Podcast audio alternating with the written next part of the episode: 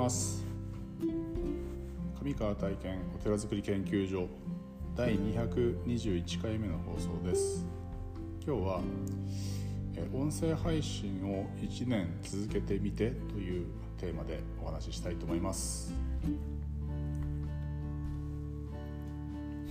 はいえーと この配信をですねあのまあなんとかこう1年続けられてきたんですけどもえっ、ー、と去年のですね4月の28日に第1回目の放送をしてるんですけども、うん、その時はまああの思いついてやってみようということで、えー、スタートしたんですけども、まあ、正直どこまで続くかなというようなそういうような思いもありながら続けてたんですが、うん、まああのなんとか、まあ、今日は5月1日なんで、えーと、丸1年ですね経って、えーと、221回目の放送なんで、まあ、毎月10回から15回ぐらいの間、まあ、2日に1回から3日に1回ぐらいのペースで最近は3日に1回ぐらいのペースかな、まあ、3日に1回って連続ですることもあるんですけどもまあ大体月10から15回ぐらい話をしながら自分の考えをまとめるということを、まあ、してきたんですけども、まあ、それによってどういう、まあ、効果というかね、まあ、波及したのかなっていうことをちょっと振り返ってみたいなと思うんですよね。で当初はその、まあ、自分が勝手にですね、まあ、お寺づくりというテーマであの考えていることとか、どうあるべきかみたいなものを話をしていこうと思ったんですよね。まあ、その経緯としては、まあ、長年、ね、活動を続けてきた司法参加っていう活動の代表からまああまあ降りて降りたというか、まあ、降りざるを得なかった部分もあったんですけども、まあ、そういうあのお仕事の関係でですねあの降りたで、えー、まあ、なかなか長期に海外に行くっていう活動自体が今後難しくなってくるなっていうこととか、まあ、自分自身も、うんまあ、20年ですね25年ぐらいになるのかな、うんまあ、長年、ね、携わってきた活動なんですけども、まあ、あの新しい方々にバトンを渡した方がさらに活動は盛り上がるのかなっていう部分もあって、えー、一歩引かせてもらうことにしたんですけども、まあ、その中で今まで自分がこうこの辺手がけて手がけたかったんだけど手がけてこれなかったというそのお寺作りというものをまあちょっとどういうふうにしていこうかっていう部分を考えるためのこの配信。もともとねなんかラジオとか好きだったしなんかその直前にですねえ松本翔慶さんからこうラジオに誘われてですね、まあえー、お話ししたっていうのもきっかけの一つにあってあなんか話すって楽しいなって。で掛け合いで話すのも楽しいけど一人語りっていうのもちょっとやってみたいなと思って その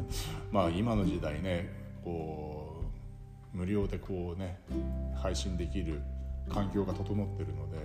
まあ聞く人いなくてもいいやと思いながら あの話を続けていったんですけども。まあその中でうんお寺づくり研究所、まあ、上川体験のっていう冠がついてるのこの放送はあくまでも私個人が考えてるあのお寺づくりのまあとか、まあ、日々のこう悩みではないけれども考えてることをこうアウトプットする場にしようということだったんですが、まあ、そこのこの話にも共感されしていただいてあの、まあ、聞いていただいてあの実際にじゃああのお寺づくりをあのお手伝いしたいというか面白そうだっていうふうに言ってくれる方たちがこう出てきてですねまあ、この放送のことも話をしたりとか実際にこう動き始める時にはやはりこう仲間の力というものが必要なのでで、えーとまあ、お寺づくり研究所という、まあ、同じ名前になってるんですけども、そういう、まあ、集まりをこう主催主催っていうかねそういうことを、まあ、協力してくれるメンバーが、まあ、ボロボロ出てきてありがたいことに。で今10人10人15人ぐらいいるのかな？うん研究員という形で その形ができたっていうのもこの1年の大きな変化ですね。で、えーと、実際にまあリアルであったりとか、まあ、Zoom の中でだったりとか、まあ、ミーティングという形であのじゃあ実際何をするんだとか、えーと、どういう理念を持ってそのお寺作りをするべきなのかみたいな話を、えーと、この間で6回目だったかな6回ほどやったんですけどもなかなかこう面白い 形になりそうな部分なんですよね。うん、でまああの、まあここ何年間かね、まあ、去年も1年間去年というか1年間そうだったんですけどコロナがねえー、なかなかこう緊急事態宣言が出たりとかまん延防止とかねそういうのが出てなかなかこう人が集まることがこうはばかられるような空気感があるので まあそういう中でできることを少しずつ話をしていこうということで、えー、やってきたのはこの1年間の大きな変化かなと思います。そうですねあとはですねそのまあこのリアクションをいただくっていう、まあ、この音配信に対してねあのリアクションをいただけるっていうのがあの聞いてますよとかでなんかあのあの話良かったですとか、まあ、言ってくれると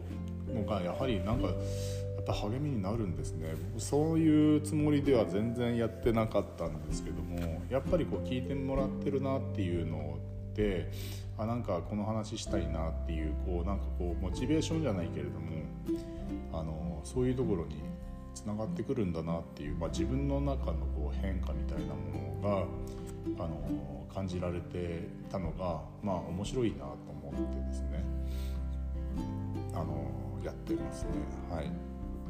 でまあうんと今後ですけども、うんまあ、その話す内容がですねうん、